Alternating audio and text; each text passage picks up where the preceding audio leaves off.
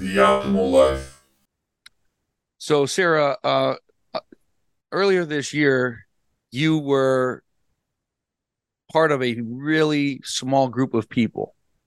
Because when I look at the statistics in the United States, I mean, it's a fraction of a fraction of a fraction of a percent of people that are diagnosed with ALS. You unfortunately have, are are now part of that group. Um, take us back before you got the diagnosis. I think was in March of this year, plus or minus th- that time frame. Take us back before that. What what started happening to your body, to your mind, whatever it was that you started feeling different? When was it, and what was happening? Yeah. So in March of 22, I was a full time high school teacher and I'm in my social studies classroom and I reached for a binder clip, which is one of my favorite tools, and I couldn't pinch with my dominant hand.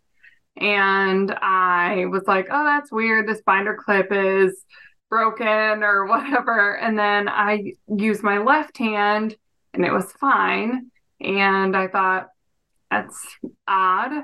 And I had a little bit of issue related to balance, but I'm a six foot tall woman. And I joke that I'm like a newborn colt. Like I never grew into my size. So I'm like, oh, well, I'm like kind of clumsy. I'm sure it's just that. It's like, I don't know. I think there were things happening and I just sort of wrote them off. Um, it took about two months for me to get into a neurologist, into a specialist.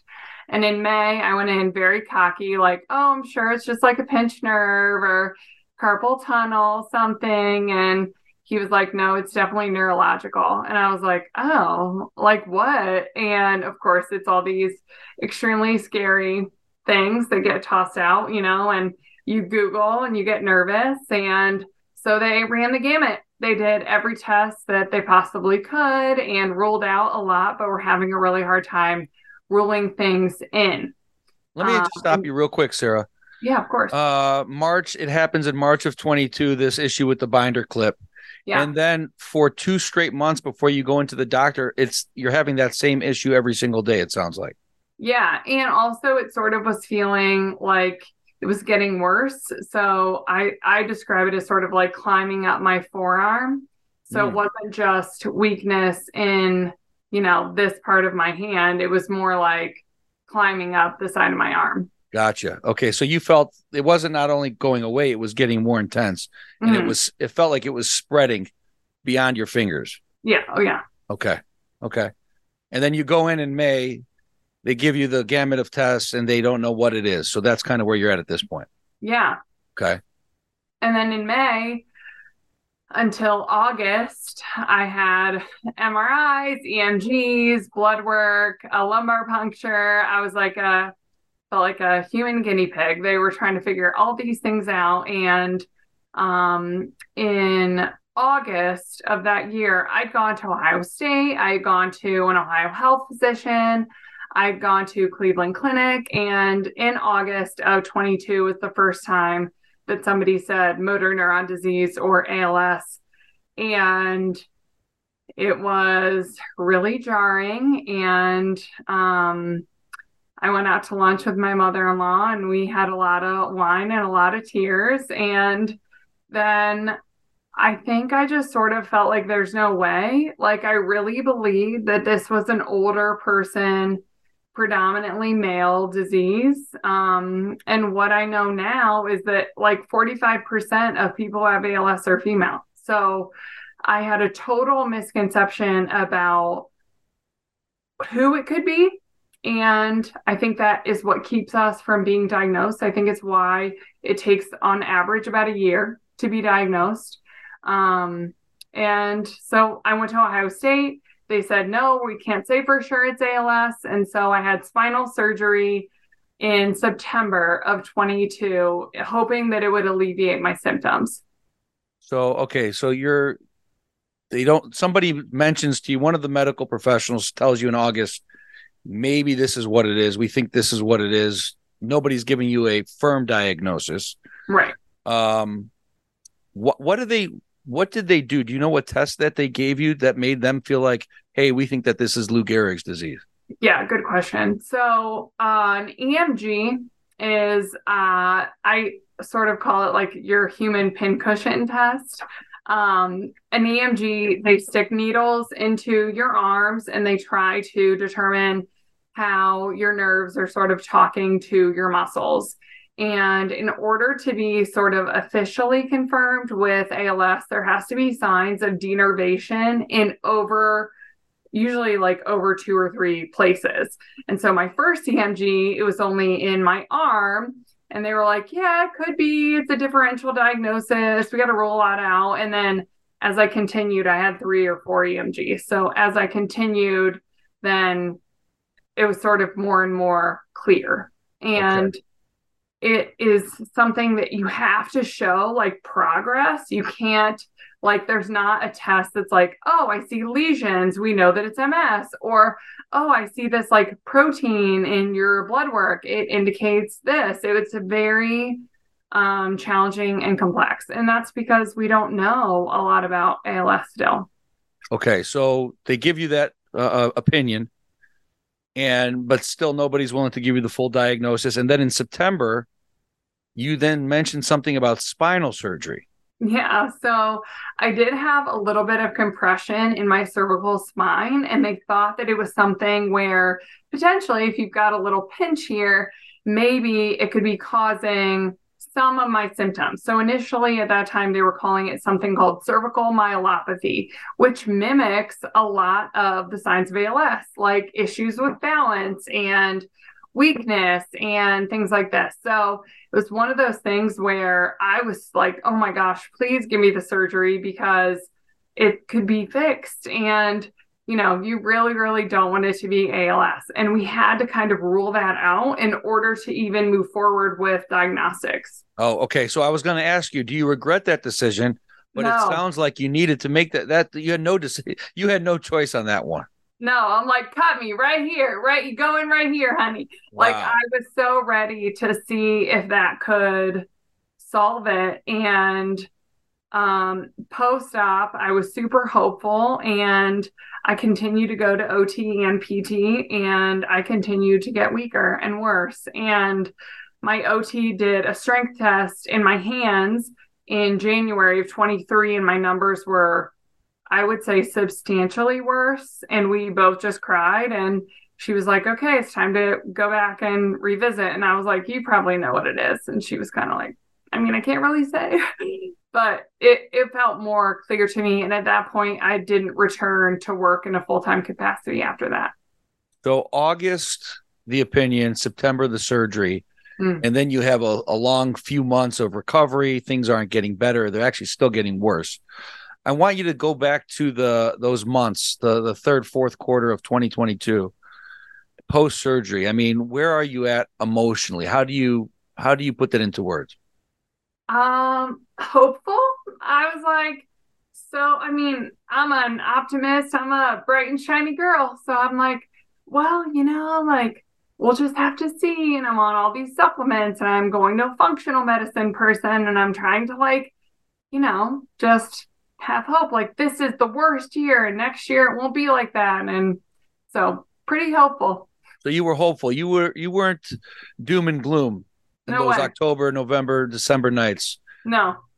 Okay. So you were hopeful, you were positive. You felt like let's let's get past these few months and things will start turning around. Let's yeah. get in let's get into the new year. 2022 has been really brutal. Oh, let's man. get into 23. Yeah, I'm like turn the page. My husband turned 40. We had like this big banger party. It was like so amazing and I'm like crying when the ball dropped, like, let's go, fresh start. Like, oh yeah, I was. How, how old were you? How old were you last year when this okay, all happened? so 35 when I had my first symptom, 36 when I had surgery, and then um, I turned 37 in June. Gotcha.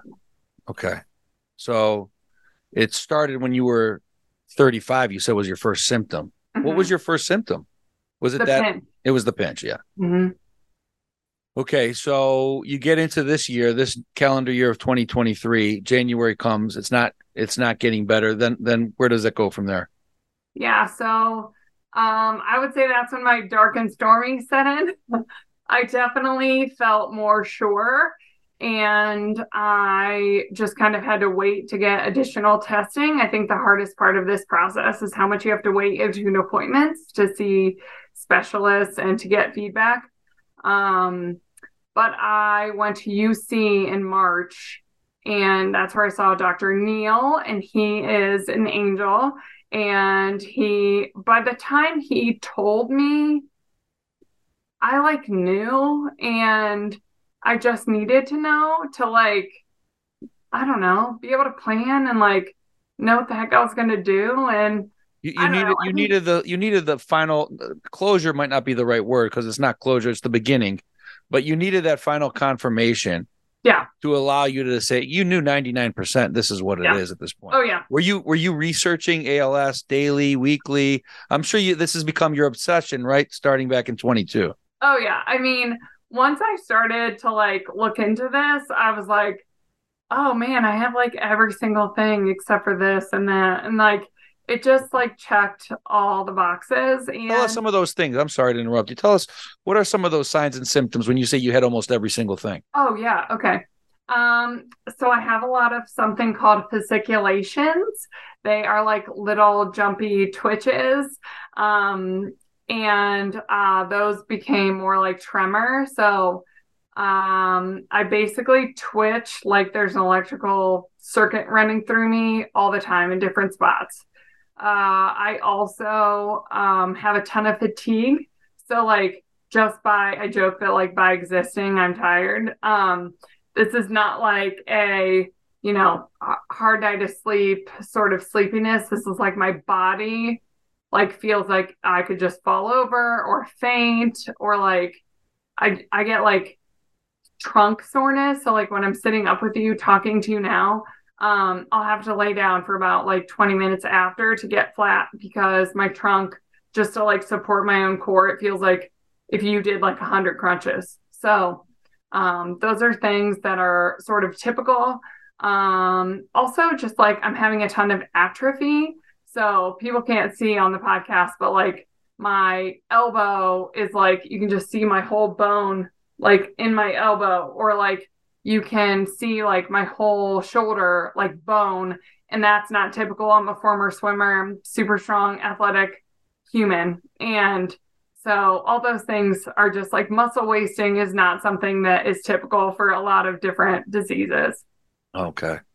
So all those major symptoms you, you were reading, you're like, I have 90% of this stuff. yeah i'm very lucky to not have issues related to breathing yet and i'm also very lucky not to have issues with swallowing yet uh, but everything else i have So you get the final confirmation this March of 23. Mm. And you could finally move forward now with, okay, we don't need to keep guessing. We don't need a second guess. I have ALS. I have this neurodegenerative disease. Is that a proper way to say it? right um, and now I have to put things into motion to try because they don't have a cure for ALS yet, at least not one that's been proven. So now it's about not necessarily curing it, but it's about slowing it or, you know, stopping its progression. So, what did you start doing then after that meeting with Dr. Neal? Yeah. Uh, well, I mean, I think for like a month or two, I just like cried every day and binge watched Game of Thrones, even though I'd already seen it. And like, you know, hey, that's a good medicine, right? Oh, Game of Thrones, it's a distraction. just give me some dragons. I'm like, this isn't real. This is fine. Just escaped Right. into Westeros. See a few Uh, heads, a few, few heads get chopped off. You're like, okay, things aren't so bad. Right? I'm I'm, like, here. oh, like Jon Snow, like uh, got stabbed by his friends. Like it could be worse. I don't know. Um, but so I, um, I was in a really hard place. I'm really lucky to be um, around amazing family and friends, and my spouse is so good. And I have a therapist, and I'm medicated, and um, it's not like I'm not used to hard stuff. We've had a lot of hard stuff. And so this is definitely the hardest.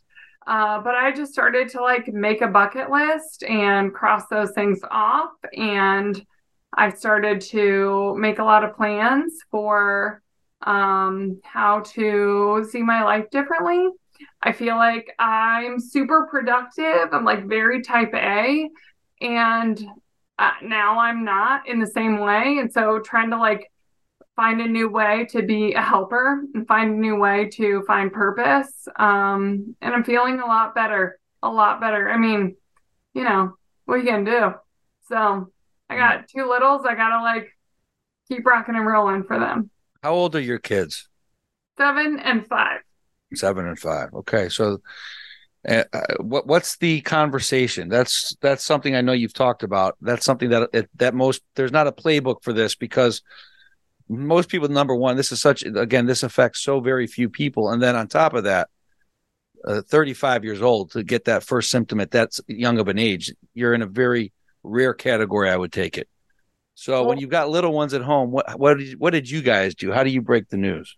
Yeah. So what is really weird about als is that it's hugely on the rise so although we've known for it to be rare and that's sort of what we've said for a long time what we know is that our chances to get some kind of neurodegenerative disease is like one in 300, which is actually pretty high. And it's supposed to increase like hundreds of percent by 2074. And they're linking that to we don't know what. Is it environmental? Maybe. Is it genetic? We know some are. Um, the research is just exploding right now about ALS, and there's a ton more ALS cases in the Midwest than there are any other spaces in the United States. And so I hope that in like 20 to 30 years, we'll have like completely new about what ALS is, why it is, and what we can do about it. Um, uh, you know, real quick too, real, real yeah. quick too, Sara. Uh, just to piggyback off of that, I mentioned to you that my fiance's father, he's been battling ALS for it's been approximately eight years at this point, plus mm. or minus. And uh, she she doesn't know for sure, but she swears she believes in her heart that some of it was caused by by some mass stress. She believes it was triggered by some massive stress or some stress induced uh, in events over the course of time that at least you know played a, a contributing factor in the ALS. Yeah. So who knows? Yeah, I know. Well, and I think like that's why raising awareness is so incredibly important because the reason why it feels rare is because everyone who's gotten it is gone. Like if you counted up how many people get it or know someone who's had it, it's a huge number. But like we don't have the chance to be a big group because right now it's not a livable disease. Um, and I mean, I'll get back to the kid thing in a second, but mm-hmm. I really believe that in my lifetime and in yours, HIV went from an absolute death sentence to a livable disease. Same with CF. Cystic fibrosis used to be the worst thing that a parent could hear. And now my friends, two of my friends have CF and are in their 30s and are parents. And so I believe that we live in an explosive time of science, and I hope that it we can hit pause on this bad boy because I can live disabled a long time, but not if my voice is gone, and not if I can't like, I'm not if I can't do it on my own terms. So that's what I think. So how did so go back to the kids? What did you guys do? Yeah. Okay, so of course this is like the worst thing. You don't want to be like, "Hey kids, I have the worst news ever."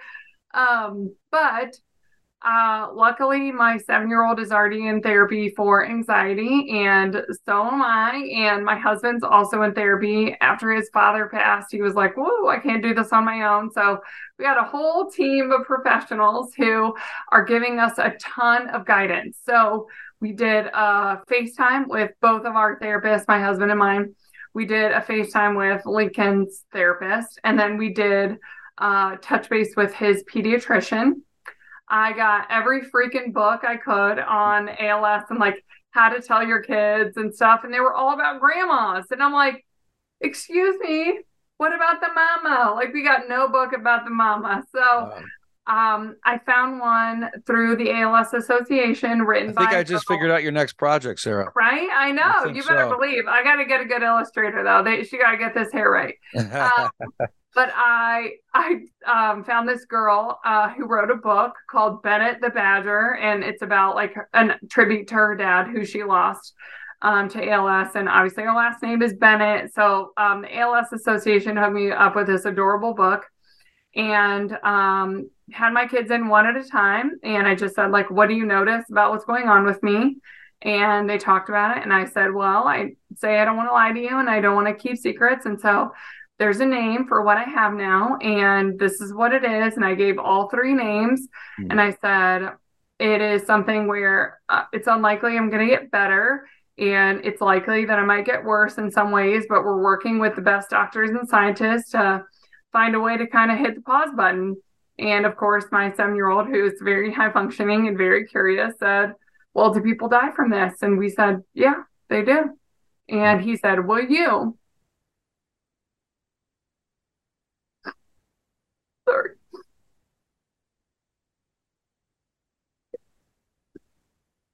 That's I know it's it's I was gonna ask you, this had to be the toughest conversation of your life. That's Because a I'm getting choked up. I'm getting Yeah. choked up listening to it. Yeah. And I just said, we don't know when anyone will. And we don't. And I'm glad. I'm glad that I live in this time. You know, like if ChatGPT can write a paper better than my own high school students, like we can figure out how to do some trials. And I don't care about like writing my name. Like I don't care about that. But I just want to like see them, you know. So How how do they react to that? I mean, so well. Oh my God, we give them so little credit. mhm. So well. He asked a ton of questions more, like, um, does it hurt or where does it hurt? He said, like, what's the medicine called? Like, I bring him into everything. Like, I put them on my scooter. I like, you know, help them give me meds. Like, it's not to like, I just try to keep it light. Like, I literally call my hand a floppy fish. Like, I just try to like be goofy in the hopes that like they can see that like it's not all of me, it's like a part of me, but like I'm so much more than that. Hmm. wow. That is that is gut wrenching. That is Oh, gotta man. be the toughest thing that you've ever had to do. totally. Yes. That has that is uh, I I give you I, I don't I'm I, I'm very very rarely left speechless and I'm I'm somewhat speechless right now. Yeah, I Um, mean, it's nuts. And also, like, it was such a weight lifted. It was like, then I didn't feel like it was secretive. And then I felt like if something happened, I'd be like, oh, you know, it's ALS. And they're like, oh, yeah. And I'm like, it's just like opened up this world for us to like be more authentic. And there's nothing better to me than being real. It's better than being like, you know, I don't want to whisper Yes. behind them and have them wonder. They already knew something was up. It's like they're not they Yeah. know something's happening and it's like what they make up in their head might be worse than what you're saying so i don't know i think tell them you got to tell them because they know Yes, and they're going to be a source of strength um, as you guys go along this and figure out your new normal and what this new life looks like. And because there's still probably so many unknowns, and who knows how long that you some some people that you could live with this for a, a long, long, long time. I mean, Yeah. you could have a, a very long life ahead of you, and and God willing, you will, and God willing, there'll be drugs and therapeutics and those things that slow it down or reverse it even. So 100%. le- that kind of leads me to I I've seen you uh, on Instagram posting some of your videos, the Ananda edit, which I want to ask you about because that's such a peculiar name. I don't yeah want to know what that means. But yeah before, before we get there, I I did see that you've been doing some um some therapeutics, or you're part of a trial at the moment. Is that correct? Yeah, so um, the Healey trial, um, it's through UMass, and there's a bunch of testing sites all over the country. There are three in Ohio, which I'm so grateful for. So uh, you can only be in this trial if you're within like two years of symptoms, which is always, I think, frustrating for my ALS community people who are like, oh, I'm, you know, three years in, so I can't even do anything. So that's tough. But for me, I'm eligible for, um, I'm in regimen G. It's a powder. I mix it with applesauce every day. Tastes like nothing. It's awesome. I won't know if I got the placebo or not for years, but I feel like I have the active drug. And within one to three months, they said you might notice like a plateau or a slow. Um, I haven't yet, but I'm hopeful. And um, I'm grateful that I can be a part of it. And uh, what I'm really excited about is NurOwn, which is a stem cell therapy that is um, up for FDA approval, and we'll know by December if that's been approved. And I can't wait to get all of the spinal taps. As soon as that is approved, I'm like, come on, honey, come on, I'm ready for you. So I feel really hopeful about NurOwn. Again, seeing all of these treatments more as a stopgap not necessarily a cure, but something that can give us time for the science to continue and ideally find a way to make this a more livable journey. That's uh, incredible and inspirational stuff. Have you heard of AMX 0035? Yeah. So AMX, that one's is tofersen. That one's for the SOD1 gene. Right. If you have a genetic uh, marker, which is the SOD1, then you're eligible for tofersen. And that one is um, having some pretty good outcomes, at least for some of the women who are in my support group, which is called Her ALS Story.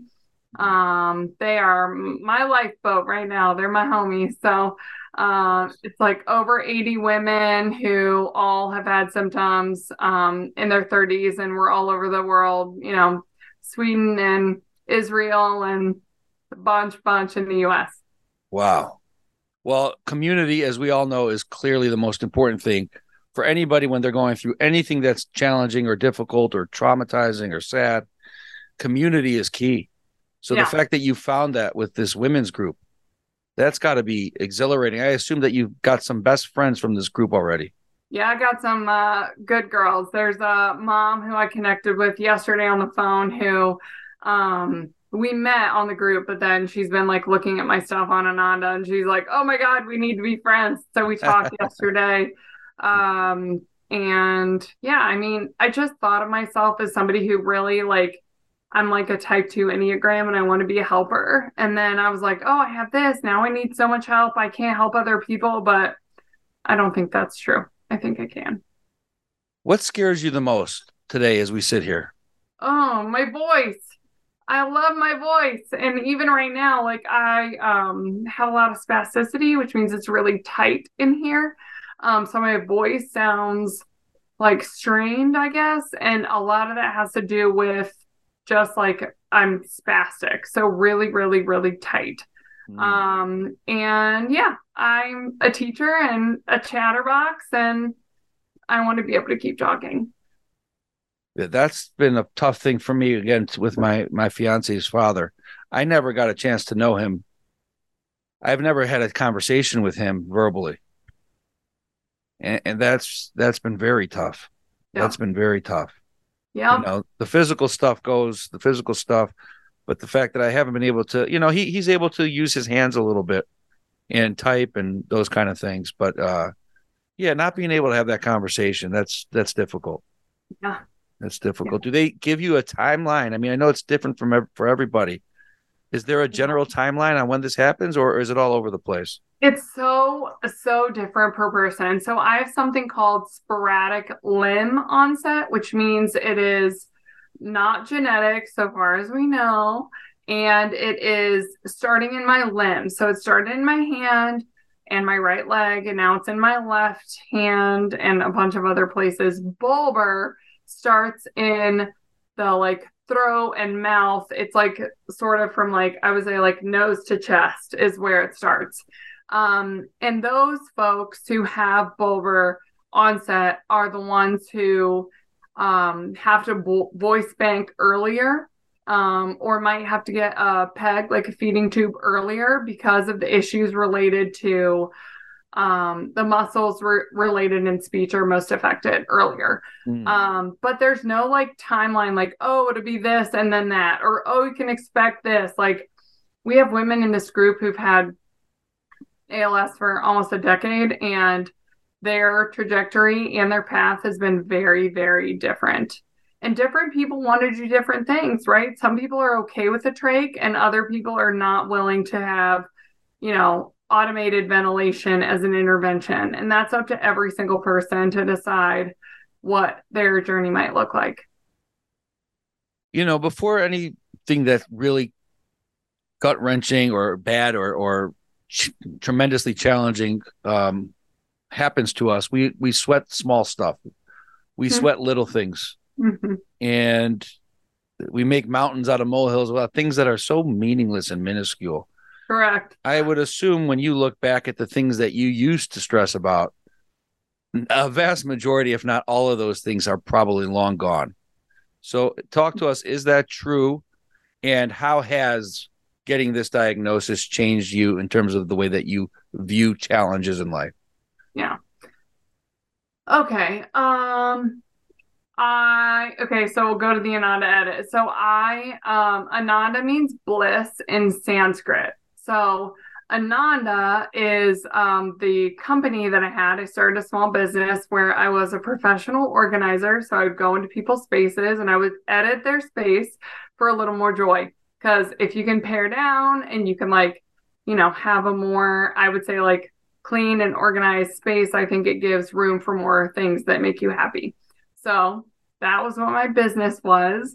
And I would tell you that I was very like type A and very like, uh, I don't want to say I was anal retentive, but like I was a little like particular about like how things looked or like um just things like that. I wanted things to be very neat and tidy.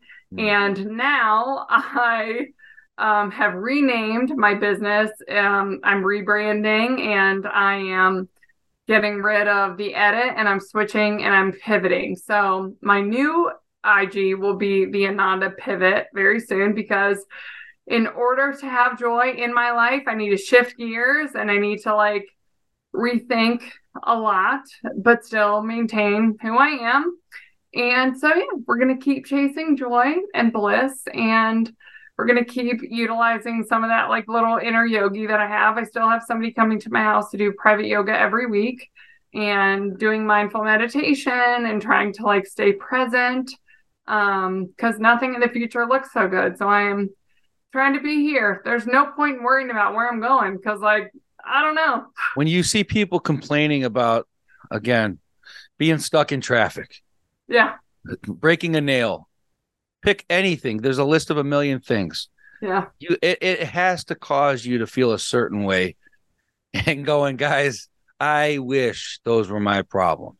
Yeah. I think the thing that I feel the most that way about is like people having like issues with their body. I'm like, oh, I spent so much time thinking about how my body looked like so concerned about like the number on the scale and like mm. if I had a toned arm or like oh I gave so much a rip about that and like so when I hear other people like having trouble with themselves I'm like ah embrace your working body like ah and now I'm supposed to not lose weight. I have to eat like 2,500 calories a day, which is so hard, but kind of fun because I'm like, give me cookies and cream shake. Yes. But, like, I spent so much time like worried about things that like I should have just been like, ah, I'm so grateful. Right. And so, yeah, I would say that.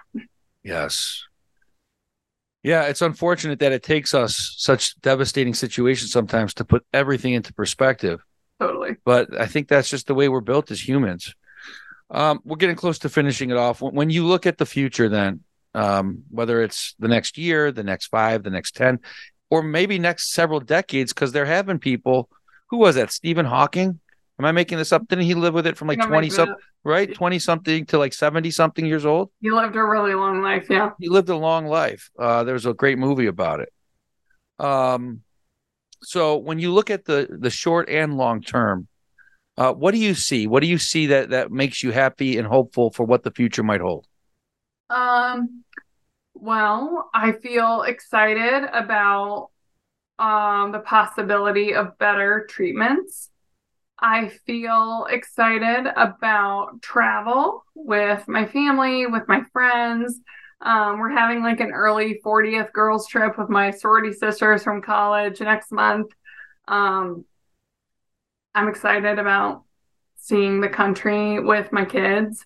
We mm-hmm. went to, I'm like not a Disney mom, but we went to Disney in the summer and it was like so, so fun.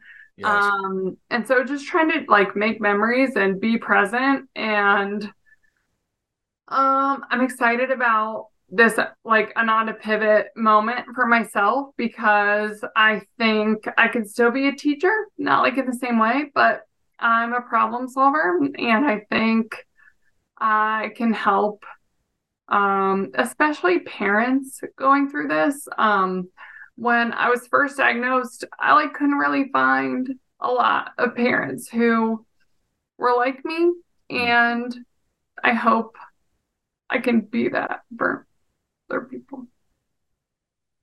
Uh, I just have to ask you, uh, you. You've alluded to the fact that your husband's been tremendously strong and, and a huge rock for you to lean on. Talk about how it's impacted him and how he's been able to handle this. Yeah, um, I think when I was first diagnosed, I joked that he was an angry robot. um, and now I see him processing. I see him. I mean, he's in a great caregiver support group and um, is also like open to therapy and meds and just. Trying to feel less crummy. yeah, it's a um, lot. It's a lot of yeah. stuff. Yeah. You know, losing a yeah. parent, and then your wife gets diagnosed with this disease, and you got two little ones at home, and you've got bills to pay and a life to lead, and all. I mean, that's a lot of stuff all at once. Yeah. Well, listen, I, I um I thank you so much for for being open and vulnerable. Where you you mentioned the Ananda edit? It's going to be the Ananda pivot. I know you've got the Instagram going. So where else? Social media, website. Where can people find you? Yeah, so at the Ananda edit is where like most of my stuff is going to be. I actually this is so nuts, but I like posted this video the other day about adaptive car tools and like it has like 980,000 people have watched it. And I'm like, wow. What? Like is this a thing? Like where is that where is that video? I have to go take a look at that. I'll send it to you. It's the five adaptive tools for the car. But I'm oh, like, yeah. Oh. so why I'm excited that. about that is that like I don't just want people who have ALS to look at this. Like if you have a disabled grandparent, if you have a child who's disabled, if you have like anyone in your life who could use a little something, like my page is for you because I already had a um, cutie message me on uh, Instagram and say like, "Oh my gosh, like this person has MS. That'll help her get out of the car. I'll just like put it in my car. Like, thank mm. you so much." And I'm like, "Hell yeah, that's what I want." Like, I just think um for so many people like they don't understand like how hard it is to like go to the bathroom on an airplane when you're disabled or like how hard it is to like push open a really heavy door like businesses do not know how to adapt to this population and so i hope i'll raise awareness not just for my community but like i would like everyone to be a little more aware of people who have different physical challenges and I'm here for it until the wheels fall off. Oh, listen, uh, 982,038. That's the exact number at the moment. Like, so, what? that's like, pretty wild. What? let's get it over a million, everybody. Uh, right. We will link you up in the show notes. I, I, wish you nothing but the best. Please stay in touch. Uh, thank Jessa so much for putting us in contact. And uh, I really look forward to watching your story unfold. Thanks, Nate. So nice to meet you, and thank you for the time.